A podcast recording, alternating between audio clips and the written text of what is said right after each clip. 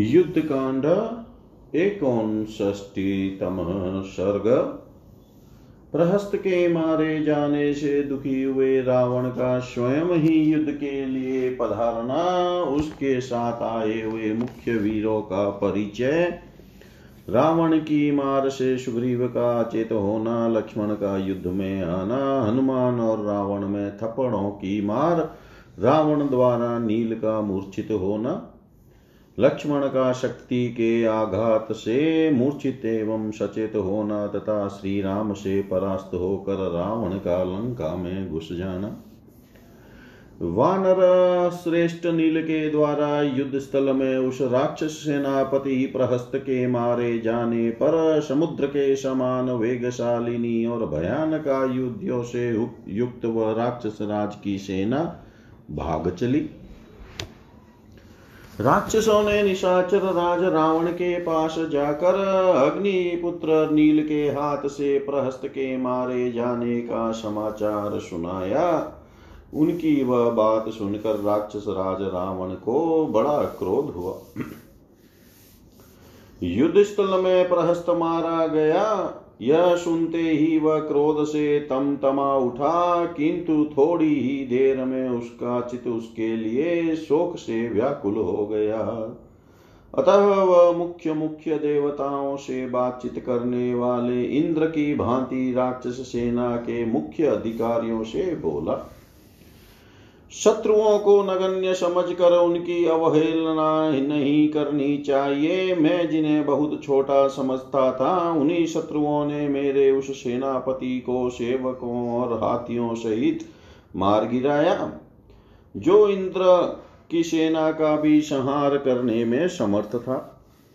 अब मैं शत्रुओं के संहार और अपनी विजय के लिए बिना कोई विचार किए स्वयं ही उस अद्भुत युद्ध के मुहाने पर जाऊंगा।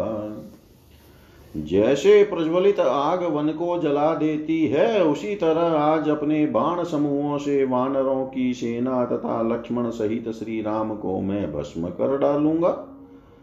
आज वानरों के रक्त से मैं इस पृथ्वी को तृप्त करूंगा। ऐसा कहकर वह देवराज का शत्रु रावण अग्नि के समान प्रकाशमान रथ पर सवार हुआ। उसके रथ में उत्तम घोड़ों के समूह जूते हुए थे। वह अपने शरीर से भी प्रज्वलित अग्नि के समान उद्भासित हो रहा था। उसके प्रस्थान करते समय शंख भेरी और पणव आदि बजने लगे।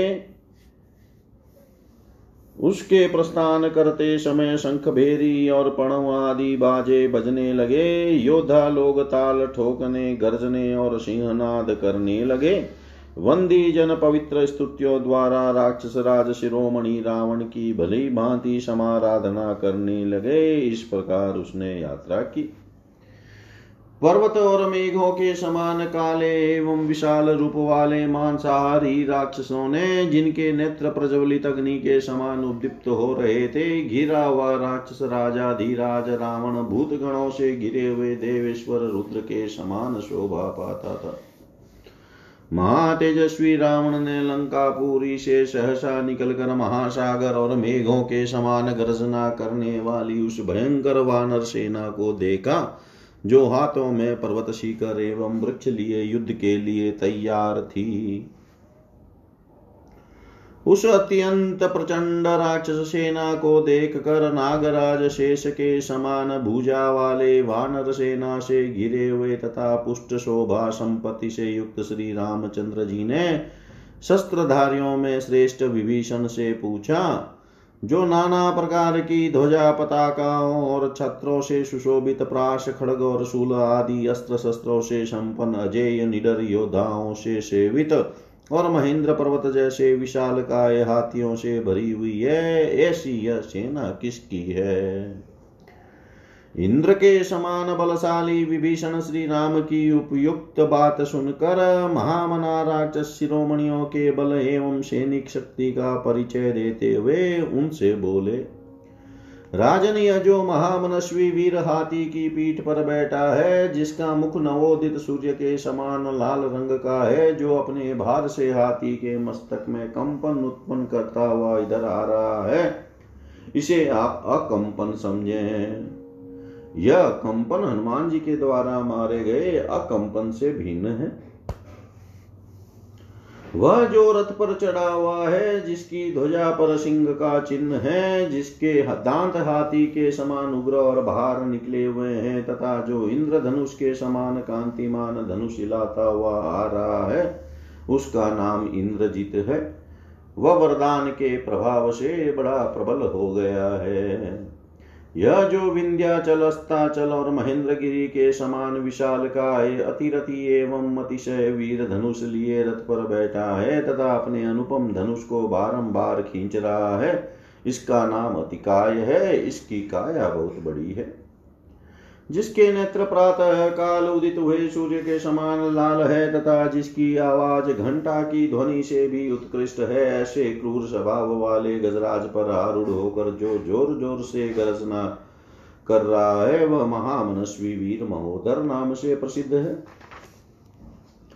जो सायंकालीन मेघ से युक्त पर्वत की सी आभा वाले और स्वर्णमय आभूषणों से विभूषित घोड़े पर चढ़कर चमकीले प्राश भाले को हाथ में लिए इधर आ रहा है, इसका नाम पिशाच है। यह वज्र के समान वेगशाली योद्धा है, जिसने व्रज के वेग को भी अपना दास बना लिया है और जिससे बिजली की सी प्रभा छटकती रहती है। ऐसे तीखे त्रिशूल को हाथ में लिए जो यह चंद्रमा के समान श्वेत कांति वाले सांड पर चढ़कर युद्ध भूमि में आ रहा है, यह यशस्वी वीर त्रिशिरा है।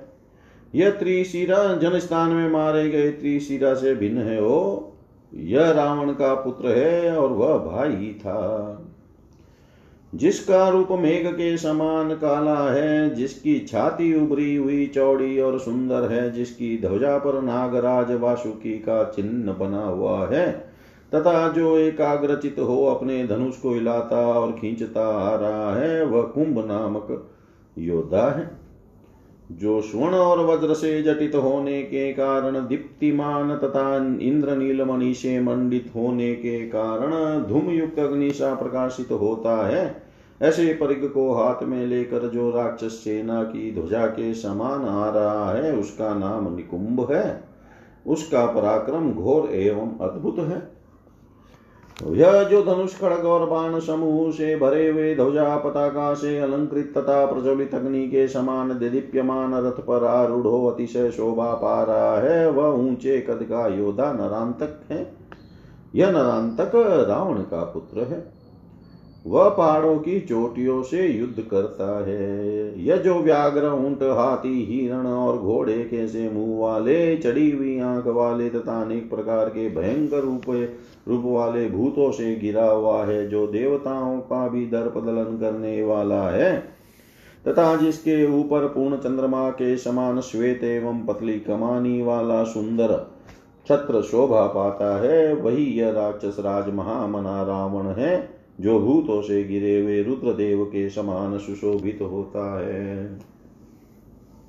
यह सिर पर मुकुट धारण किए हैं। इसका मुख कानों में हिलते हुए कुंडलों से अलंकृत है। इसका शरीर गिरिराज हिमालय और विंध्याचल के समान विशाल एवं भयंकर है तथा यह इंद्र और यमराज के भी घमंड को चूर करने वाला है। देखिए, यह राक्षस राज साक्षात सूर्य के समान प्रकाशित हो रहा है।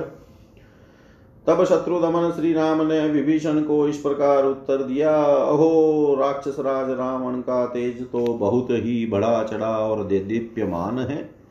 रावण अपनी प्रभा से सूर्य की ही भांति ऐसी शोभा पा रहा है, इसकी ओर देखना कठिन हो रहा है। तेजो मंडल से व्याप्त होने के कारण इसका रूप मुझे स्पष्ट नहीं दिखाई देता। इस राक्षस राज का शरीर जैसा सुशोभित हो रहा है, ऐसा तो देवता और दानव वीरों का भी नहीं होगा। इस महाकाय राक्षस के सभी योद्धा पर्वतों के समान विशाल है, सभी पर्वतों से युद्ध करने वाले हैं और सबके सब चमकीले अस्त्र शस्त्र लिए हुए हैं। जो दीप्तिमान, भयंकर दिखाई देने वाले और तीखे स्वभाव वाले हैं, उन राक्षसों से घिरा हुआ यह राक्षस राज रावण देहधारी भूतों से घिरे हुए यमराज के समान जान पड़ता है। सौभाग्य की बात है कि यह पापात्मा मेरी आंखों के सामने आ गया। सीता हरण के कारण मेरे मन में जो क्रोध संचित हुआ है उसे आज इसके ऊपर छोड़ूंगा। ऐसा कहकर बल विक्रमशाली श्री राम धनुष लेकर उत्तम बाण निकालकर युद्ध के लिए डट गए। इस कार्य में लक्ष्मण ने भी उनका साथ दिया।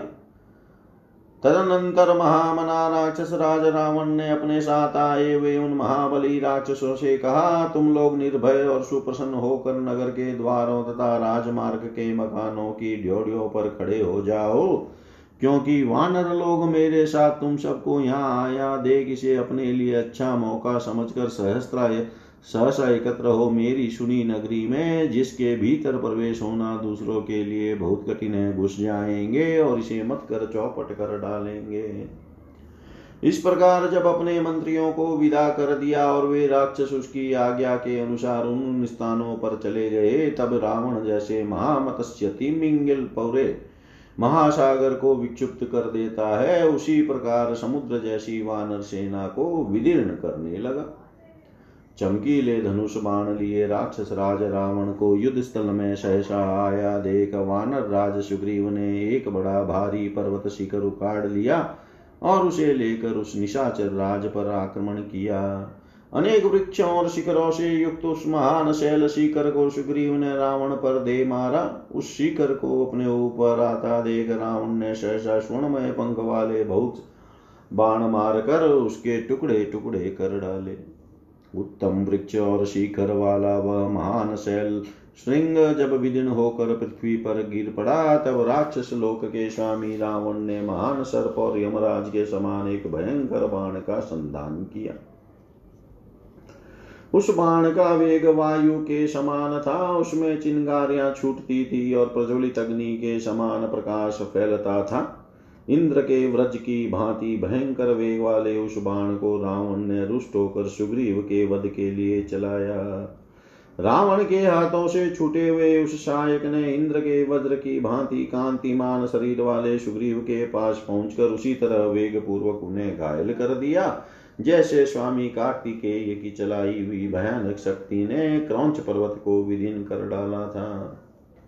उस बाण की चोट से वीर सुग्रीव अचेत हो गए और आर्तनाद करते हुए पृथ्वी पर गिर पड़े। सुग्रीव को बेहोश हो घूम कर गिरा देख उस युद्ध स्थल में आए हुए सब राक्षस बड़े हर्ष के साथ सिंह नाद करने लगे।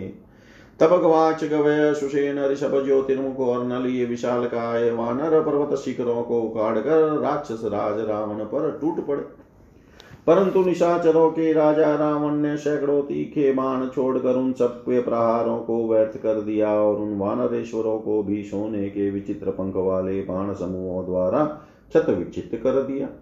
देव द्रोही रावण के बाणों से घायल हो वे भीमकाय वानरगण धरती पर गिर पड़े। फिर तो रावण ने अपने बाण समूहों द्वारा उस भयंकर वानर सेना को आच्छादित कर दिया। रावण के बाणों से पीड़ित हुए डरे हुए वीर वानर उसकी मार खाका कर जोर जोर से चित्कार करते हुए धराशायी होने लगे। रावण के सहायकों से पीड़ित हो बहुत से वानर शरणागत वत्सल भगवान श्री राम की शरण में गए। तब धनुर्धर महात्मा श्री राम सहसा धनुष लेकर आगे बढ़े। उसी समय लक्ष्मण जी ने उनके सामने हाथ जोड़कर उनसे ये यथार्थ वचन कहे, आर्य इस दुरात्मा का वध करने के लिए तो मैं ही पर्याप्त हूँ। प्रभु आप मुझे आज्ञा दीजिए, मैं इसका नाश करूँगा। उनकी बात सुनकर महातेजस्वी सत्य पराक्रमी श्री राम ने कहा, अच्छा लक्ष्मण जाओ, किंतु संग्राम में विजय पाने के लिए पूर्ण प्रयत्नशील रहना, क्योंकि रावण महान बल विक्रम से संपन्न है। यह युद्ध में अद्भुत पराक्रम दिखाता है। रावण यदि अधिक कुपित होकर युद्ध करने लगे तो तीनों लोकों के लिए इसके वेग को सहन करना कठिन हो जाएगा। तुम युद्ध में रावण के छिद्र देखना, उसकी कमजोरियों से लाभ उठाना और अपने छिद्रों पर भी दृष्टि रखना, कहीं शत्रु उनसे लाभ न उठाने पाए। एकाग्रचित हो पूरी सावधानी के साथ अपनी दृष्टि और धनुष से भी आत्मरक्षा करना। श्री रघुनाथ जी की यह बात सुनकर सुमित्रा कुमार लक्ष्मण उनके हृदय से लग गए और श्री राम का पूजन एवं अभिवादन करके वे युद्ध के लिए चल दिए।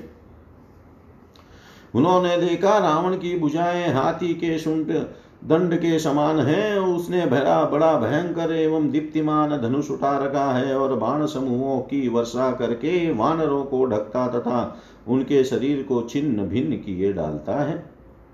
रावण को इस प्रकार पराक्रम करता देख महातेजस्वी पवन पुत्र हनुमान जी उसके बाण समूहों को निवारण करते हुए उसकी ओर दौड़े। उसके रथ के पास पहुंचकर अपना दायां हाथ उठा बुद्धिमान हनुमान ने रावण को भयभीत करते हुए कहा, निशाचर, तुमने देवता दानव गंधर्व यक्ष और राक्षसों से न मारे जाने का वर प्राप्त कर लिया है, परंतु वानरों से तो तुम्हें भय है ही। देखो, 5 अंगुलियों से युक्त यह मेरा दाहिना हाथ उठा हुआ है। तुम्हारे शरीर में चिरकाल से जो जीवात्मा निवास करता है उसे आज इस देह से अलग कर देगा। हनुमान जी का यह वचन सुनकर भयानक पराक्रमी रावण के नेत्र क्रोध से लाल उठे और उसने रोष पूर्वक कहा, वानर, तुम निशंक होकर शीघ्र मेरे ऊपर प्रहार करो और सुस्थिर यश प्राप्त कर लो। तुम में कितना पराक्रम है यह जान लेने पर ही मैं तुम्हारा नाश करूंगा। रावण की बात सुनकर पवन पुत्र हनुमान जी बोले, मैंने तो पहले ही तुम्हारे पुत्र अक्ष को मार डाला है, इस बात को याद तो करो। उनके इतना कहते ही बल विक्रम संपन्न महातेजस्वी राक्षस राज रावण ने उन पवन कुमार की छाती में एक तमाचा जड़ दिया। उस थप्पड़ की चोट से हनुमान जी बारंबार इधर उधर चक्कर काटने लगे, परंतु वे बड़े बुद्धिमान और तेजस्वी थे, अतः 2 ही घड़ी में अपने को सुस्थिर करके खड़े हो गए। फिर उन्होंने भी अत्यंत कुपित होकर उस देवद्रोही को थप्पड़ से ही मारा। उन महात्मा वानर के थप्पड़ की मार खाकर दशमुख रावण उसी तरह कांप उठा जैसे भूकंप आने पर पर्वत हिलने लगता है। संग्राम भूमि में रावण को थप्पड़ खाते देख ऋषि वानर सिद्ध देवता और असुर सभी हर्ष ध्वनि करने लगे। तदंतर महातेजस्वी रावण ने संभल कर कहा, शाबाश वानर शाबाश, तुम पराक्रम की दृष्टि से मेरे प्रशंसनीय प्रतिद्वंदी हो। रावण के ऐसा कहने पर पवन कुमार हनुमान ने कहा, रावण तू अब भी जीवित है, इसलिए मेरे पराक्रम को धिक्कार है। दुर्बुद्धे, अब तुम एक बार और मुझ पर प्रहार करो। बढ़ चढ़कर बातें क्यों बना रहे हो? तुम्हारे प्रहार के पश्चात जब मेरा मुक्का पड़ेगा तब वह तुम्हें तत्काल यमलोक पहुंचा देगा।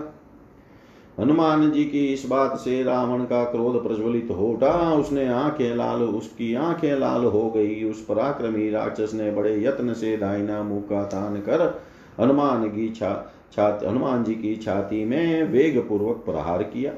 छाती में चोट लगने पर हनुमान जी पुनः विचलित हो उठे। महाबली हनुमान जी को उस समय विफल देख अतिरथी रावण रथ के द्वारा शीघ्र ही नील पर जा चढ़ा। राक्षसों के राजा प्रतापी दशग्रीव ने शत्रुओं के मर्म को विदीर्ण करने वाले सर्पतुल्य भयंकर बाणों द्वारा वानर सेनापति नील को संताप देना आरंभ किया। उसके बाण समूहों से पीड़ित हुए वानर सेनापति नील ने उस राक्षस राज पर एक ही हाथ से पर्वत का एक शिखर उठाकर चलाया। इतने ही में तेजस्वी महामना हनुमान जी भी संभल गए और पुनः युद्ध की इच्छा से रावण की ओर देखने लगे।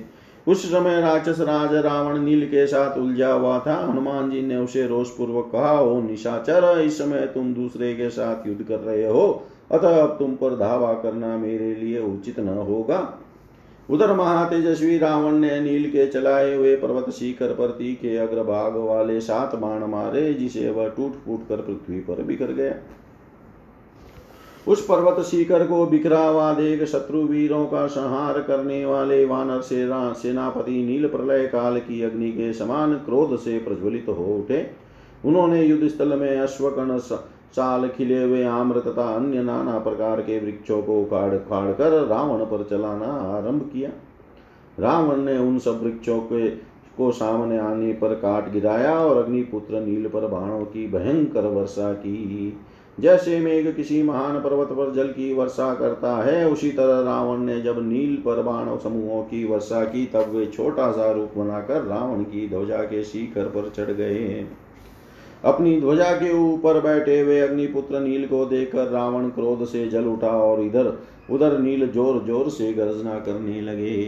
नील को कभी रावण की ध्वजा पर, कभी धनुष पर और कभी मुकुट पर बैठा देख श्री राम, लक्ष्मण और हनुमान जी को भी बड़ा विस्मय हुआ। वानर नील की यह फूर्ति देखकर महातेजस्वी रावण को भी बड़ा आश्चर्य हुआ और उसने अद्भुत तेजस्वी आग्नेय अस्त्र हाथ में लिया। नील की फूर्ति से रावण को घबराया हुआ देख हर्ष का अवसर पाकर सब वानर बड़ी प्रसन्नता के साथ किलकारियां भरने लगे। उस समय वानरों के हर्षनाद से रावण को बड़ा क्रोध हुआ, साथ ही हृदय में घबराहट छा गई, इसलिए वह कर्तव्य का कुछ निश्चय नहीं कर सका। तदनंतर निशाचर रावण ने आग्नेय अस्त्र से अभिमंत्रित बाण हाथ में लेकर ध्वज के अग्रभाग पर बैठे हुए नील को देखकर महातेजस्वी राक्षस राज रावण ने उनसे कहा, वानर तुम उच्च कोटि की माया के साथ ही अपने भीतर बड़ी फूर्ति भी रखते हो। वानर यदि शक्तिशाली हो तो मेरे बाण से अपने जीवन की रक्षा करो। यद्यपि तुम अपने पराक्रम के योग्य ही भिन्न भिन्न प्रकार के कर्म कर रहे हो, तथापि मेरा छोड़ा हुआ दिव्यास्त्र प्रेरित बाण जीवन रक्षा की चेष्टा करने पर भी तुम्हें प्राणहीन कर देगा। ऐसा कहकर महाबाहु राक्षस राज रावण ने आग्नेय अस्त्र युक्त बाण का संधान करके उसके द्वारा सेनापति नील को मारा। उसके धनुष से छूटे हुए उस बाण ने नील की छाती पर गहरी चोट की, वे उसकी आंच से जलते हुए सहसा पृथ्वी पर गिर पड़े। यद्यपि नील ने पृथ्वी पर घुटने टेक दिए, तथापि पिता अग्निदेव के महात्म्य से और अपने तेज के प्रभाव से उनके प्राण नहीं निकले। वानर नील को अचेत हुआ देख रणोत्सुक रावण ने मेघ की गर्जना के समान गंभीर ध्वनि करने वाले रथ के द्वारा सुमित्रा कुमार लक्ष्मण पर धावा किया। युद्ध भूमि में सारी वानर सेना को आगे बढ़ने से रोक कर वह लक्ष्मण के पास पहुंच गया और प्रज्वलित अग्नि के समान सामने खड़ा हो प्रतापी राक्षस राज रावण अपने धनुष की टंकार करने लगा। उस समय अपने अनुपम धनुष को खींचते हुए रावण से उदार शक्तिशाली लक्ष्मण ने कहा, निशाचर राज समझ लो मैं आ गया, अब तुम्हें वानरों के साथ युद्ध नहीं करना चाहिए। लक्ष्मण की यह बात गंभीर ध्वनि से युक्त थी और उनकी प्रत्यंचा से भी भयंकर टंकार ध्वनि हो रही थी। उसे सुनकर युद्ध के लिए उपस्थित हुए सुमित्रा कुमार के निकट जा राक्षसों के राजा रावण ने रोष पूर्वक कहा, रघुवंशी राजकुमार सौभाग्य की बात है कि तुम मेरी आंखों के सामने आ गए। तुम्हारा शीघ्र ही अंत होने वाला है, इसीलिए तुम्हारी बुद्धि विपरीत हो गई है। अब तुम मेरे बाण समूहों से पीड़ित हो, इसी क्षण यमलोक की यात्रा करोगे। सुमित्रा कुमार लक्ष्मण को उसकी बात सुनकर कोई विस्मय नहीं हुआ। उसके दांत बड़े ही तीखे और उत्कट थे और वह जोर जोर से गर्जना कर रहा था। उस समय सुमित्रा कुमार ने उससे कहा, राजन महान प्रभावशाली पुरुष तुम्हारी तरह केवल गर्जना नहीं करते हैं, कुछ पराक्रम करके दिखाते हैं। पापाचार्यों में अग्रगण्य रावण, तुम तो झूठे ही डींग हाँकते हो। राक्षस राज तुमने सुने घर से जो चोरी चोरी एक असहाय नारी का अपहरण किया, इसी से मैं तुम्हारे बल वीर्य प्रताप और पराक्रम को अच्छी तरह जानता हूँ, इसीलिए हाथ में धनुष बाण लेकर सामने खड़ा हूँ। आओ युद्ध करो, व्यर्थ बातें बनाने से क्या होगा। उनके ऐसा कहने पर कुपित हुए राक्षस राज ने उन पर सुंदर पंख वाले 7 बाण छोड़े, परंतु लक्ष्मण ने सोने के बने हुए विचित्र पंखों से सुशोभित और तेज धार वाले बाणों से उन सबको काट डाला। जैसे बड़े बड़े सर्पों के शरीर के टुकड़े टुकड़े कर दिए जाएं, उसी प्रकार अपने समस्त बाणों को सहसा खंडित हुआ देख लंकापति रावण क्रोध के वशीभूत हो गया और उसने दूसरे तीखे बाण छोड़े, परंतु श्री राम के छोटे भाई लक्ष्मण इससे विचलित नहीं हुए। उन्होंने अपने धनुष से बाणों की भयंकर वर्षा की और क्षुर अर्धचंद्र उत्तम करनी तथा भल जाति के बाणों द्वारा रावण के छोड़े हुए उन सब बाणों को काट डाला। उन सभी बाण समूहों को निष्फल हुआ देख राक्षस राज रावण लक्ष्मण की फूर्ति से आश्चर्यचकित रह गया और उन पर पुनः तीखे बाण छोड़ने लगा। देवराज इंद्र के समान पराक्रमी लक्ष्मण ने भी रावण के वध के लिए वज्र के समान भयानक वेग और तीखी धार वाले पैने बाणों की जो अग्नि के समान प्रकाशित हो रहे थे धनुष पर रखा, परंतु राक्षस राज ने उन सभी तीखे बाणों को काट डाला और ब्रह्मा जी के दिए हुए कालाग्नि के समान तेजस्वी बाण से लक्ष्मण जी के ललाट पर चोट की। रावण के उस बाण से पीड़ित हो लक्ष्मण जी विचलित हो उठे। उन्होंने हाथ में जो धनुष ले रखा था उसकी मुट्ठी ढीली पड़ गई। फिर उन्होंने बड़े कष्ट से होश संभाला और देवद्रोही रावण के धनुष को काट दिया। धनुष कट जाने पर रावण को लक्ष्मण ने 3 बाण मारे जो बहुत ही तीखे थे। उन बाणों से पीड़ित हो राजा रावण व्याकुल हो गया और बड़ी कठिनाई से वह फिर सचेत हो सका। जब धनुष कट गया और बाणों की गहरी चोट खानी पड़ी तब रावण का सारा शरीर मैदे और रक्त से भीग गया। उस अवस्था में उस भयंकर शक्तिशाली देवद्रोही राक्षस ने युद्ध स्थल में ब्रह्मा जी की दी हुई शक्ति उठा ली। वह शक्ति धूम युक्त अग्नि के समान दिखाई देती थी और युद्ध में वानरों का भयभीत करने वाली थी। राक्षस राज के स्वामी रावण ने वह जलती हुई शक्ति बड़े वेग से सुमित्रा कुमार पर चलाई। अपनी ओर आती हुई उस शक्ति पर लक्ष्मण ने अग्नि तुल्य तेजस्वी बहुत से बाणों तथा अस्त्रों का प्रहार किया, तथापि वह शक्ति दशरथ कुमार लक्ष्मण के विशाल वक्ष स्थल में घुस गई। रघुकुल के प्रधान वीर लक्ष्मण यद्यपि बड़े शक्तिशाली थे, तथापि उस शक्ति से आहत हो पृथ्वी पर गिर पड़े और जलने से लगे। उन्हें विफल हुआ देख राजा रावण सहसा उनके पास जा पहुंचा और उनको वेग पूर्वक अपनी दोनों भुजाओं से उठाने लगा। जिस रावण में देवताओं सहित हिमालय मंद्राचल मेरुगिरी अथवा तीनों लोकों की भुजाओं पर उठा लेने की शक्ति थी, वही भरत के छोटे भाई लक्ष्मण को उठाने में समर्थ न हो सका।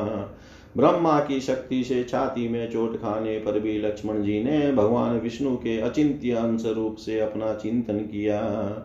अतः देव शत्रु रावण दानवों का दर्प चूर्ण करने वाली लक्ष्मण को अपनी दोनों भुजाओं में दबाकर हिलाने में भी समर्थ न हो सका। इसी समय क्रोध से भरे हुए वायुपुत्र हनुमान जी रावण की ओर दौड़े और अपने वज्रशरी के मुक्के से रावण की छाती में मारा। उस मुक्के की मार से राक्षस राज रावण ने धरती पर घुटने टेक दिए। वह कांपने लगा और अंततोगत्वा गिर पड़ा। उसके मुख नेत्र और कानों से बहुत सा रक्त गिरने लगा और वह चक्कर काटता हुआ रथ के पिछले भाग में निश्चेष्ट होकर जा बैठा। वह मूर्छित होकर अपनी शुद्ध बुद्धि खो बैठा। वहां भी वह स्थिर न रह सका, तड़पता और छटपटाता रहा। समरांगन में भयंकर पराक्रमी रावण को अचेत हुआ देख ऋषि देवता असुर और वानर हर्षनाद करने लगे।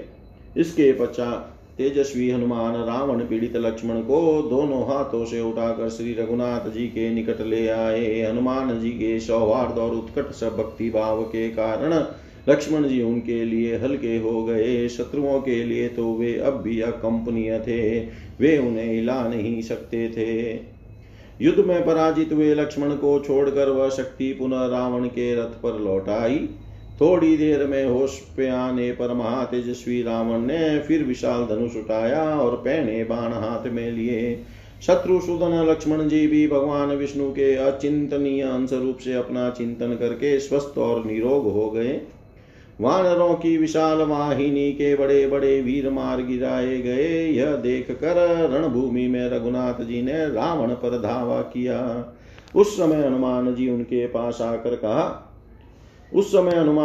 उनके पास आकर कहा, प्रभो, जैसे भगवान विष्णु गरुड़ पर चढ़कर दैत्यों का संहार करते हैं, उसी प्रकार आप मेरी पीठ पर चढ़कर इस राक्षस को दंड दें। पवन कुमार की कही हुई यह बात सुनकर श्री रघुनाथ जी सहसा उन महाकपि हनुमान की पीठ पर चढ़ गए। महाराज श्री राम ने समरांगन में रावण को रथ पर बैठा देखा। उसे देखते ही महातेजस्वी श्री राम रावण की और उसी प्रकार दौड़े जैसे कुपित हुए भगवान विष्णु अपना चक्र उठाए विरोचन कुमार बलि पर टूट पड़े थे। उन्होंने अपने धनुष की तीव्र टंकार प्रकट की जो वज्र की गड़गड़ाहट से भी अधिक कठोर थी। इसके बाद श्री रामचंद्र जी राक्षस राज रावण से गंभीर वाणी में बोले, राक्षसों में बात बने हुए रावण, खड़ा रह, मेरा ऐसा अपराध करके तू कहाँ जाकर प्राण संकट से छुटकारा पा सकेगा। यदि तू इंद्रियम अथवा सूर्य के पास ब्रह्मा अग्नि या शंकर के समीप अथवा दसों दिशाओं में भाग कर जाएगा तो भी अब मेरे हाथ से बच नहीं सकेगा। तूने आज अपनी शक्ति के द्वारा युद्ध में जाते हुए जिन लक्ष्मण को आहत किया और जो उस शक्ति की चोट से सहसा मूर्छित हो गए थे, उन्हीं के उस तिरस्कार का बदला लेने के लिए आज मैं युद्ध भूमि में उपस्थित हुआ हूँ। राक्षस राज मैं पुत्र पौत्रों सहित तेरी मौत बनकर आया हूँ।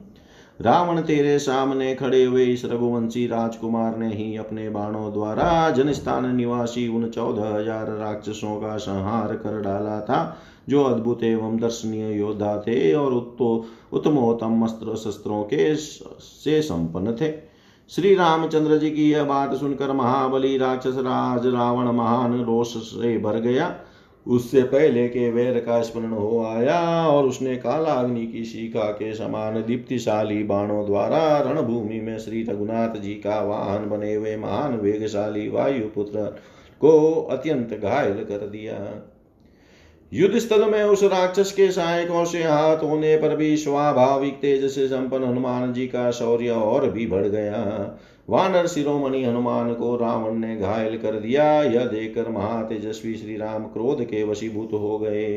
फिर तो उन भगवान श्री राम ने आक्रमण करके पहिए, घोड़े, ध्वजा, छत्र, पताका, सारथी, अश्नि, शूल और खड़ग सहित उसके रथ को अपने पहने बाणों से तिल तिल करके काट डाला। जैसे भगवान इंद्र ने वज्र के द्वारा मेरु पर्वत पर आघात किया हो, उसी प्रकार प्रभु श्री रामचंद्र जी ने वज्र और शनि के समान तेजस्वी बाण से इंद्र शत्रु रावण की विशाल एवं सुंदर छाती में वेग पूर्वक आघात किया। जो राजा रावण वज्र और शनि के आघात से भी कभी क्षुब्ध एवं विचलित नहीं हुआ था, वही वीर उस समय श्री रामचंद्र जी के बाणों से घायल हो अत्यंत आर्त एवं कंपित हो उठा और उसके हाथ से धनुष छूट कर गिर पड़ा। रावण को व्याकुल हुआ देख महात्मा श्री रामचंद्र जी ने एक चमचमाता हुआ अर्धचंद्राकार बाण हाथ में लिया और उसके द्वारा राक्षस राज का सूर्य के समान देदीप्यमान मुकुट सहसा काट डाला। उस समय धनुष न होने से रावण विषहीन सर्प के समान अपना प्रभाव खो बैठा था। सायंकाल में जिसकी प्रभा शांत हो गई हो, सूर्य के समान निस्तेज हो गया था तथा मुकुटों का समूह कट जाने से श्रीहीन दिखाई देता था। उस अवस्था में श्री राम ने युद्ध भूमि में राक्षस राज से कहा, रावण तुमने आज बड़ा भयंकर कर्म किया है। मेरी सेना के प्रधान प्रधान वीरों को मार डाला है। इतने पर भी थका हुआ समझकर मैं बाणों द्वारा तुझे मौत के अधीन नहीं कर रहा हूँ। निशाच राज मैं जानता हूँ तू युद्ध से पीड़ित है, इसलिए आज्ञा देता हूँ, जा लंका में प्रवेश करके कुछ देर विश्राम कर ले, फिर रथ और धनुष के साथ निकलना। उस समय रथारूढ़ रहकर तू फिर मेरा बल देखना। भगवान श्री राम के ऐसा कहने पर राजा रावण सहसा लंका में घुस गया। इसका उसका हर्ष और अभिमान मिट्टी में मिल चुका था। धनुष काट दिया गया था, घोड़े तथा सारथी मार डाले गए थे, महान किरीट खंडित हो चुका था और वह स्वयं भी बाणों से बहुत पीड़ित था। देवताओं और दानवों के शत्रु महाबली निशाद राज रावण के लंका में चले जाने पर लक्ष्मण सहित श्री राम ने उस महायुद्ध के मुहाने पर वानरों के शरीर से बाण निकाले। देवराज इंद्र का शत्रु रावण जब युद्ध स्थल से भाग गया तब उसके पराभव का विचार करके देवता, असुर, भूत, दिशाएं, समुद्र, ऋषिगण, बड़े बड़े नाग तथा भूचर और जलचल प्राणी भी बहुत प्रसन्न हुए। इस प्रकार श्री वाल्मीकि निर्मित आस रामायण आदि काव्य के युद्ध कांड में 59वां सर्ग पूरा हुआ। युद्ध कांड 60तम सर्ग। अपनी पराजय से दुखी हुए रावण की आज्ञा से सोए हुए कुंभकर्ण का जगाया जाना और उसे देखकर वानरों का भयभीत होना। भगवान श्री राम के बाण और भय से पीड़ित हो राक्षस राज रावण जब लंकापुरी में पहुंचा तब उसका अभिमान चूर चूर हो गया था। उसकी सारी इंद्रियां व्यथा से व्याकुल थी। जैसे सिंह गजराज को और गरुड़ विशाल नगर को पीड़ित एवं पराजित विशाल नाग को पीड़ित एवं पराजित कर देता है, उसी प्रकार महात्मा रघुनाथ जी ने राजा रावण को अभिभूत कर दिया था। भगवान श्री राम के बाण ब्रह्मदंड के प्रतीक जान पड़ते थे। उनकी दीप्ति चपला के समान चंचल थी। उन्हें याद करके राक्षस राज रावण के मन में बड़ी व्यथा हुई। सोने के बने हुए दिव्य एवं श्रेष्ठ सिंहासन पर बैठकर राक्षसों की ओर देखता हुआ रावण उस समय इस प्रकार कहने लगा, मैंने जो बहुत बड़ी तपस्या की थी वह सब अवश्य ही व्यर्थ हो गई, क्योंकि आज महेंद्र तुल्य पराक्रमी मुझ रावण को एक मनुष्य ने परास्त कर दिया। ब्रह्मा जी ने मुझसे कहा था कि तुम्हें मनुष्यों से भय प्राप्त होगा, इस बात को अच्छी तरह जान लो। उनका कहा हुआ यह घोर वचन इस समय सफल होकर मेरे समक्ष उपस्थित हुआ है। मैंने तो देवता, दानव, गंधर्व, यक्ष, राक्षस और सर्पों से ही अवध्य होने का वर मांगा था, मनुष्यों से अभय होने की वर याचना नहीं की थी। पूर्व काल में इक्ष्वाकुवंशी राजा अनरण्य ने मुझे शाप देते हुए कहा था कि राक्षसाधम कुलांगार दुर्मते, मेरे ही वंश में एक ऐसा श्रेष्ठ पुरुष उत्पन्न होगा जो तुझे पुत्र, मंत्री, सेना, अश्व और सारथी के सहित सम्रांगन में मार डालेगा। मालूम होता है कि अनरण्य ने जिसकी ओर संकेत किया था यह दशरथ कुमार राम वही मनुष्य है। इसके सिवा पूर्व काल में मुझे वेदवती ने भी शाप दिया था, क्योंकि मैंने उसके साथ बलात्कार किया था। जान पड़ता है कि वही यह महाभागा जनक नंदनी सीता होकर प्रकट हुई है। इसी तरह उमानंदीश्वर रंभा वरुण कन्या ने भी जैसा जैसा कहा था वैसा ही परिणाम मुझे प्राप्त हुआ है। उमा ने कैलाश उठाने के समय भयभीत होने से रावण को शाप दिया था कि तेरी मृत्यु स्त्री के कारण होगी। नंदीश्वर की वानर मूर्ति देखकर रावण हंसा था, इसलिए उन्होंने कहा था मेरे समान रूप और पराक्रम वाले ही तेरे कुल का नाश करेंगे। रंभा के निमित्त से नलकुबर ने, वरुण कन्या पूंजिका स्थला से के निमित्त से ब्रह्मा जी ने शाप दिया था कि अनिच्छा से किसी स्त्री के साथ संभोग करने पर तेरी मृत्यु हो जाएगी। सच है, ऋषियों की बात कभी झूठी नहीं होती। ये साप ही मुझ पर भय अथवा संकट लाने के कारण हुए हैं। इस बात को जानकर अब तुम लोग आए हुए संकट को टालने का प्रयत्न करो। राक्षस लोग राजमार्गों तथा गोपुरों के शिखरों पर उनकी रक्षा के लिए डटे रहे। साथ ही जिसके गांभीर्य की कहीं तुलना नहीं है, जो देवता और दानवों का दर्प दलन करने वाला है तथा ब्रह्मा जी के शाप से प्राप्त हुई निद्रा जिसे सदा अभिभूत किए रहती है, उस कम कुंभकर्ण को भी जगाया जाए।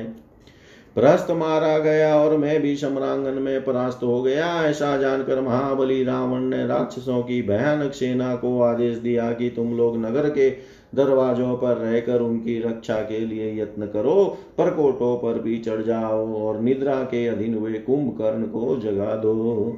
मैं तो दुखी, चिंतित और अपूर्ण काम होकर जाग रहा हूँ, और वह राक्षस काम भोग से अचेत हो बड़ी निश्चिंतता के साथ सुखपूर्वक सो रहा है। वह कभी 9, कभी 7, कभी 10 और कभी 8 मास तक सोता रहता है। यह आज से 9 महीने पहले मुझसे सलाह करके सोया था। अतः तुम लोग महाबली कुंभकर्ण को शीघ्र जगा दो।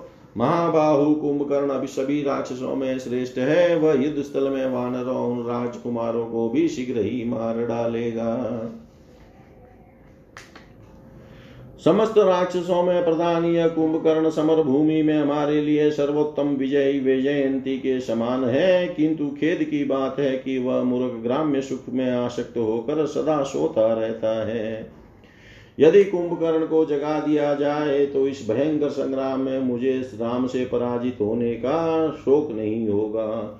यदि इस घोर संकट के समय भी कुंभकर्ण मेरी सहायता करने में समर्थ नहीं हो रहा है, तो इंद्र के तुल्य बलशाली होने पर भी उससे मेरा प्रयोजन ही क्या है। मैं उसे लेकर क्या करूँगा। राक्षस राज रावण की यह बात सुनकर समस्त राक्षस बड़ी घबराहट में पड़कर कुंभकर्ण के घर गए। रक्त मांस का भोजन करने वाले वे राक्षस रावण की आज्ञा पाकर गंधमाल्य तथा खाने पीने की बहुत सी सामग्री ले सहसा कुंभकर्ण के पास गए।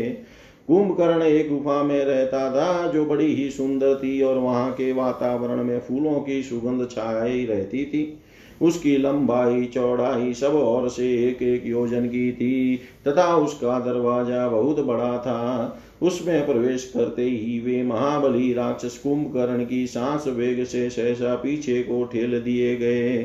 फिर बड़ी कठिनाई से पैर जमाते हुए वे पूरा प्रयत्न करके उस गुफा के भीतर घुसे। उस गुफा की फर्श में रत्न और स्वर्ण जड़े गए थे। जिससे उसकी रमणीयता बहुत बढ़ गई थी, उसके भीतर प्रवेश करके उन श्रेष्ठ राक्षसों ने देखा भयानक पराक्रमी कुंभकर्ण सो रहा है। महानिद्रा में निमग्न हुआ कुंभकर्ण बिखरे हुए पर्वत के समान विकृतावस्था में सोकर खराटे ले रहा था। अतः वे सब राक्षस एकत्र हो उसे जगाने की चेष्टा करने लगे। उसका सारा शरीर ऊपर उठी हुई रोमावलियों से भरा था। वह सर्प के समान सांस लेता और अपने निश्वासों से लोगों को चक्कर में डाल देता था। वहां सोया वह राक्षस भयानक बल विक्रम से संपन्न था। उसकी नासिका के दोनों छिद्र बड़े भयंकर थे, मुंह पाताल के समान विशाल था। उसने अपना सारा शरीर शया पर ढाल रखा था और उसकी देह से रक्त और चर्बी की सी गंध प्रकट होती थी। उसकी भुजाओं में बाजू बंद शोभा पाते थे। मस्तक पर तेजस्वी किरीट धारण करने के कारण वह सूर्यदेव के समान प्रभा पुंज से प्रकाशित हो रहा था। इस रूप में निशाचर श्रेष्ठ शत्रु दमन कुंभकर्ण को उन राक्षसों ने देखा। तदनंतर उन महाकाय निशाचरों ने कुंभकर्ण के सामने प्राणियों के मेरु पर्वत जैसे ढेर लगा दिए जो उसे अत्यंत तृप्ति प्रदान करने वाले थे। उन श्रेष्ठ राक्षसों ने वहां मृगों और सूरों के समूह खड़े कर दिए तथा अन्न की भी अद्भुत राशि एकत्र कर दी। इतना ही नहीं, उन देवद्रोहियों ने कुंभकर्ण के आगे रक्त से भरे हुए बहुतेरे घड़े और नाना प्रकार के मांस भी रख दिए। तत्पश्चात उन्होंने संतरु शतापी कुंभकर्ण के शरीर में बहुमूल्य चंदन का लेप किया, दिव्य सुगंधित पुष्प और चंदन सुगाए, धूपों की सुगंध फैलाई। उस शत्रुदमन वीर की स्तुति की तथा जहाँ तहाँ खड़े हुए राक्षस मेघों के समान गंभीर ध्वनि से गर्जना करने लगे। इतने पर भी जब कुंभकर्ण नहीं उठा, तब अमरस से भरे हुए राक्षस चंद्रमा के समान श्वेत रंग के बहुत से शंख फूंकने तथा एक साथ तुमुल ध्वनि से गर्जना करने लगे।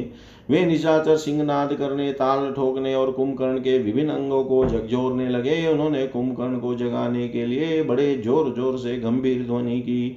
शंख भैरी और प्रणव बजने लगे। ताल ठोकने, गरजने और सिंहनाद का शब्द सब और गूंज उठा। वह तुमुलनाद सुनकर पक्षी समस्त दिशाओं की ओर भागने और आकाश में उड़ने लगे।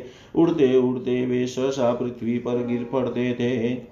जब उस महान कोलाहल से भी सोया हुआ विशाल काय कुंभकर्ण ही जग सका, तब उन समस्त राक्षसों ने अपने हाथों में भूसुंडी, मुसल और गदाएं ले ली। कुंभकर्ण भूतल पर ही सुख से सो रहा था। उसी अवस्था में उन प्रचंड राक्षसों ने उस समय उसकी छाती पर पर्वत शिखरों, मुसलों, गदाओं, मुदगरों और मुक्कों से मारना आरंभ किया। किंतु राक्षस कुंभकर्ण की निश्वास वायु से प्रेरित हो वे सब निशाचर उसके आगे ठहर नहीं पाते थे। तदंतर अपने वस्त्रों को खूब कसकर बांध लेने के पश्चात वे भयानक पराक्रमी राक्षस, जिनकी संख्या लगभग 10,000 थी, एक ही समय कुंभकर्ण को घेर कर खड़े हो गए और काले कोयले के ढेर के समान पड़े हुए उस निशाचर को जगाने का प्रयत्न करने लगे। उन सब ने एक साथ मृदंग, पड़ो, भैरी, शंख और कुंभ धांसे बजाने आरंभ किए। इस तरह से वे राक्षस बाजे बजाते और गरजते रहे, तो भी कुंभकर्ण की निंद्रा नहीं टूटी। जब वे उसे किसी तरह जगा न सके, तब उन्होंने पहले से भी भारी प्रयत्न आरंभ किया। वे घोड़ों, ऊंटों, गधों और हाथियों को डंडों, कोड़ों तथा अंकुशों से मार मार कर उसके ऊपर ठेलने लगे। सारी शक्ति लगाकर भैरी, मृदंग और शंख बजाने लगे तथा पूरा बल लगाकर उठाए गए बड़े बड़े काष्ठों के समूहों, मुदगरों और मुसलों से भी उसके अंगों पर प्रहार करने लगे। उस महान कोलाहल से पर्वतों और वनों सहित सारी लंका गूंज उठी, परंतु कुंभकर्ण नहीं जागा। तदंतर सब और सहस्त्रों से एक साथ बजाए जाने लगे। वे सब के सब लगातार बजते रहे। उन्हें बजाने के लिए जो डंडे थे वे सुंदर स्वर्ण के बने हुए थे। इतने पर भी साप के दिन हुआ, वह अतिशय निद्रालु निशाचर नहीं जागा। इससे वहां आए हुए सब राक्षसों को बड़ा क्रोध हुआ। फिर वे रोष से भरे हुए सभी भयानक पराक्रमी निशाचर उस राक्षस को जगाने के लिए पराक्रम करने लगे। कोई धौंसे बजाने लगे, कोई महान कोलाल करने लगे, कोई कुंभकर्ण के सिर के बाल नोचने लगे और कोई दांतों से उसके कान काटने लगे। दूसरे राक्षसों ने उसके दोनों कानों में 100 घड़े पानी डाल दिए तो भी महानिद्रा के वश में पड़ा हुआ कुंभकर्ण टस से मस नहीं हुआ। दूसरे बलवान राक्षस कांटेदार मुदगर हाथ में लेकर उन्हें उसके मस्तक छाती तथा अन्य अंगों पर गिराने लगे। तत्पश्चात रस्सियों से बंधी हुई शतकनियों द्वारा उस सब से चोटें पड़ने लगी, फिर भी उस महाकाय राक्षस की नींद नहीं टूटी। इसके बाद उसके शरीर पर हजारों हाथी दौड़ाए गए, तब उसे कुछ स्पर्श मालूम हुआ और वह जग उठा। यद्यपि उसके ऊपर पर्वत शिखर और वृक्ष गिराए जाते थे तथापि उसने उन भारी प्रहारों को कुछ भी नहीं गिना। हाथियों के स्पर्श से जब उसकी नींद टूटी तब वह भूख से भय से पीड़ित तो अंगड़ा ही लेता हुआ सहसा उजल कर खड़ा हो गया। उसकी दोनों भुजाएं नागों के शरीर और पर्वत शिखरों के समान जान पड़ती थी। उन्होंने वज्र की शक्ति को पराजित कर दिया था। उन दोनों बाहों और मुंह को फैलाकर जब वह निशाचर जमाई लेने लगा उस समय उसका मुख बड़वानल के समान विकराल जान पड़ता था। जमाई लेते समय कुंभकर्ण का पाताल जैसा मुख मेरू पर्वत के शिखर पर उगे हुए सूर्य के समान दिखाई देता था। इस तरह जमाई लेता हुआ वह अत्यंत बलशाली निशाचर जब जगा तब उसके मुख से जो सांस निकलती थी वह पर्वत से चली हुई वायु के समान प्रतीत होती थी। नींद से उठे हुए कुंभकर्ण का वह रूप प्रलय काल में समस्त प्राणियों के संहार की इच्छा रखने वाले काल के समान जान पड़ता था। उसकी दोनों बड़ी बड़ी आंखें प्रज्वलित अग्नि और विद्युत के समान दीप्तिमती दिखाई देती थी। वे ऐसी लगती थी मानो दो महान ग्रह प्रकाशित हो रहे हो। तदंतर राक्षसों ने वहां जो अनेक प्रकार की खाने पीने की वस्तुएं प्रचुर मात्रा में रखी गई थी वे सब की सब कुंभकर्ण को दिखाई। वह महाबली राक्षस बात की बात में बहुतेरे भैंसों और सूरों को चट कर गया। उसे बहुत बड़ी भूख लगी थी अतः उसने भरपेट मांस खाया और प्यास बुझाने के लिए रक्त पान किया। तदंतर उस दे इंद्रद्रोही निशाचर ने चर्बी से भरे हुए कितने ही घड़े साफ कर दिए और वह कई घड़े मदिरा भी पी गया। तब उसे तृप्त जानकर राक्षस उछल कर उसके सामने आए और उसे सिर झुका प्रणाम करके उसके चारों ओर खड़े हो गए। उस समय उसके नेत्र निद्रा के समान अप्रसन्न कुछ खुले हुए थे और मलिन जान पड़ते थे। उसने सब और दृष्टि डालकर वहां खड़े हुए निशाचरों को देखा। निशाचरों में श्रेष्ठ कुंभकर्ण ने उन सब राक्षसों को सांत्वना दी और अपने जगाए जाने के कारण विस्मित हो उसने उनसे इस प्रकार पूछा, तुम लोगों ने इस प्रकार आदर करके मुझे किस लिए जगाया है? राक्षस रावण कुशल से है न? यहाँ कोई भय तो नहीं उपस्थित हुआ है अथवा निश्चय ही यहाँ दूसरों से कोई महान भय उपस्थित हुआ है जिसके निवारण के लिए तुम लोगों ने इतनी उतावली के साथ मुझे जगाया है। अच्छा, तो आज मैं राक्षस राज के भय को उखाड़ फेंकूंगा। मैं इंद्र पर्वत या इंद्र को भी चीर डालूंगा और अग्नि को भी ठंडा कर दूंगा। मुझ जैसे पुरुष को किसी छोटे मोटे कारण व नींद से नहीं जगाया जाएगा। अतः तुम लोग ठीक ठीक बताओ मेरे जगाए जाने का क्या कारण है। शत्रु सुदन कुंभकर्ण जब रोष में भरकर इस प्रकार पूछने लगा तब राजा रावण के सचिव युपाक्ष ने हाथ जोड़कर कहा, महाराज हमें देवताओं की ओर से तो कभी कोई भय हो ही नहीं सकता।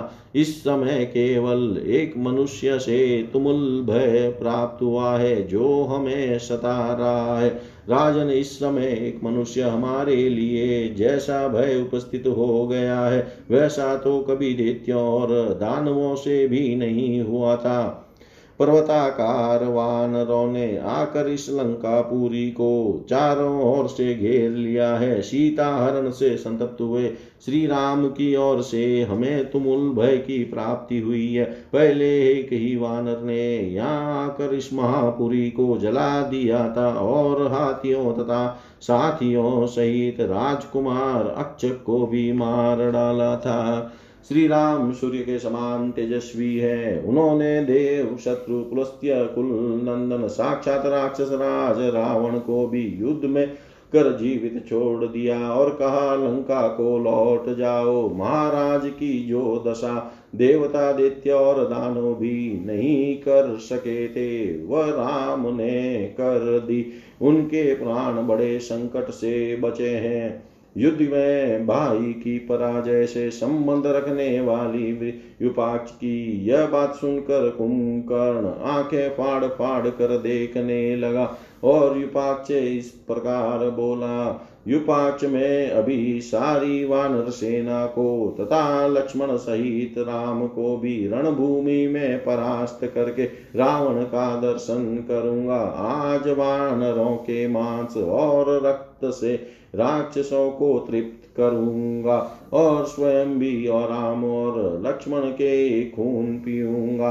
कुंभकर्ण के बढ़े हुए रोष दोष से युक्त अहंकार पूर्ण वचन सुनकर राक्षस योद्धाओं में प्रधान महोदर ने हाथ जोड़कर यह बात कही, महाबाहो, पहले चलकर महाराज रावण की बात सुन लीजिए, फिर गुण दोष का विचार करने के पश्चात युद्ध में शत्रुओं को परास्त कीजिएगा।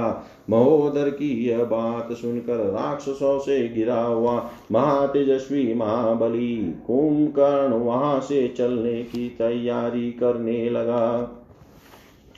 इस तरह सोए हुए भयानक नेत्र रूप और पराक्रम वाले कुंभकर्ण को उठाकर वे राक्षस शीघ्र ही दशमुख रावण के महल में गए। दशग्रीव उत्तम सिंहासन पर बैठा हुआ था। उसके पास जा सभी निशाचर हाथ जोड़ कर बोले, राक्षसेश्वर, आपके भाई कुंभकर्ण जाग उठे हैं, कहिए ये वे क्या करें। सीधे युद्ध स्थल में ही पधारे या आप उन्हें यहाँ उपस्थित देखना चाहते हैं। तब रावण ने बड़े हर्ष के साथ उन उपस्थित हुए राक्षसों से कहा, मैं कुंभकर्ण को यहाँ देखना चाहता हूँ, उनका यथोचित सत्कार किया जाए। तब जो आज्ञा कहकर रावण के भेजे वे सब राक्षस पुनः कुंभकर्ण के पास आ इस प्रकार बोले, प्रभो सर्व राक्षस शिरोमणि, महाराज रावण आपको देखना चाहते हैं, अतः आप वहां चलने का विचार करें और पधार कर अपने भाई का हर्ष बढ़ावें। भाई का यह आदेश पाकर महापराक्रमी दुर्जय वीर कुंभकर्ण बहुत अच्छा कहकर शैया से उठकर खड़ा हो गया। उसने बड़े हर्ष और प्रसन्नता के साथ मुंह धोकर स्नान किया और पीने की इच्छा से तुरंत बलवर्धक पेय ले आने की आज्ञा दी। तब रावण के आदेश से वे सब राक्षस तुरंत मध्य तथा नाना प्रकार के भक्ष्य पदार्थ ले आए। कुंभकर्ण 2000 घड़े मध्य घटक कर चलने को उद्यत हुआ। इससे उसमें कुछ ताजगी आ गई तथा वह मतवाला तेजस्वी और शक्ति संपन्न हो गया। फिर जब राक्षसों की सेना के साथ कुंभकर्ण भाई के महल की ओर चला, उस समय वह रोष से भरे हुए प्रलय काल के विनाशकारी यमराज के समान जान पड़ता था। कुंभकर्ण अपने पैरों की धमक से सारी पृथ्वी को कंपित कर रहा था। जैसे सूर्यदेव अपनी किरणों से भूतल को प्रकाशित करते हैं, उसी प्रकार वह अपने तेजस्वी शरीर से राजमार्ग को उद्भाषित करता हुआ हाथ जोड़े अपने भाई के महल गया। ठीक उसी तरह जैसे देवराज इंद्र ब्रह्मा जी के धाम जाते हैं, राजमार्ग पर चलते समय शत्रुघाती कुंभ का पर्वत शिखर के समान जान पड़ता था। नगर के बाहर खड़े हुए वानर सहसा उस विशाल काय राक्षस को देखकर सेनापतियों सहित सम गए। उनमें से कुछ वानरों ने शरणागत वत्सल भगवान श्री राम की शरण ली, कुछ व्यतीत होकर गिर पड़े, कोई पीड़ित हो संपूर्ण दिशाओं में भाग गए और जहाँ तहाँ धराशायी हो गए। कितने ही वानर भय से पीड़ित हो धरती पर लेट गए। वह पर्वत शिखर के समान ऊंचा था, उसके मस्तक पर मुकुट शोभा देता था। वह अपने तेज से सूर्य का स्पर्श करता सा जान पड़ता था। उस बड़े वे विशाल काय एवं अद्भुत राक्षस को देखकर सभी वनवासी वानर भय से पीड़ित हो इधर उधर भागने लगे। इस प्रकार श्री वाल्मीकि निर्मित आर्ष रामायण आदि काव्य के युद्ध कांड में 60वां सर्ग पूरा हुआ। सर्वं श्री शाम सदा शिवाय अर्पणमस्तु। ओम विष्णवे नमः। ओम विष्णवे नमः। ओम विष्णवे नमः।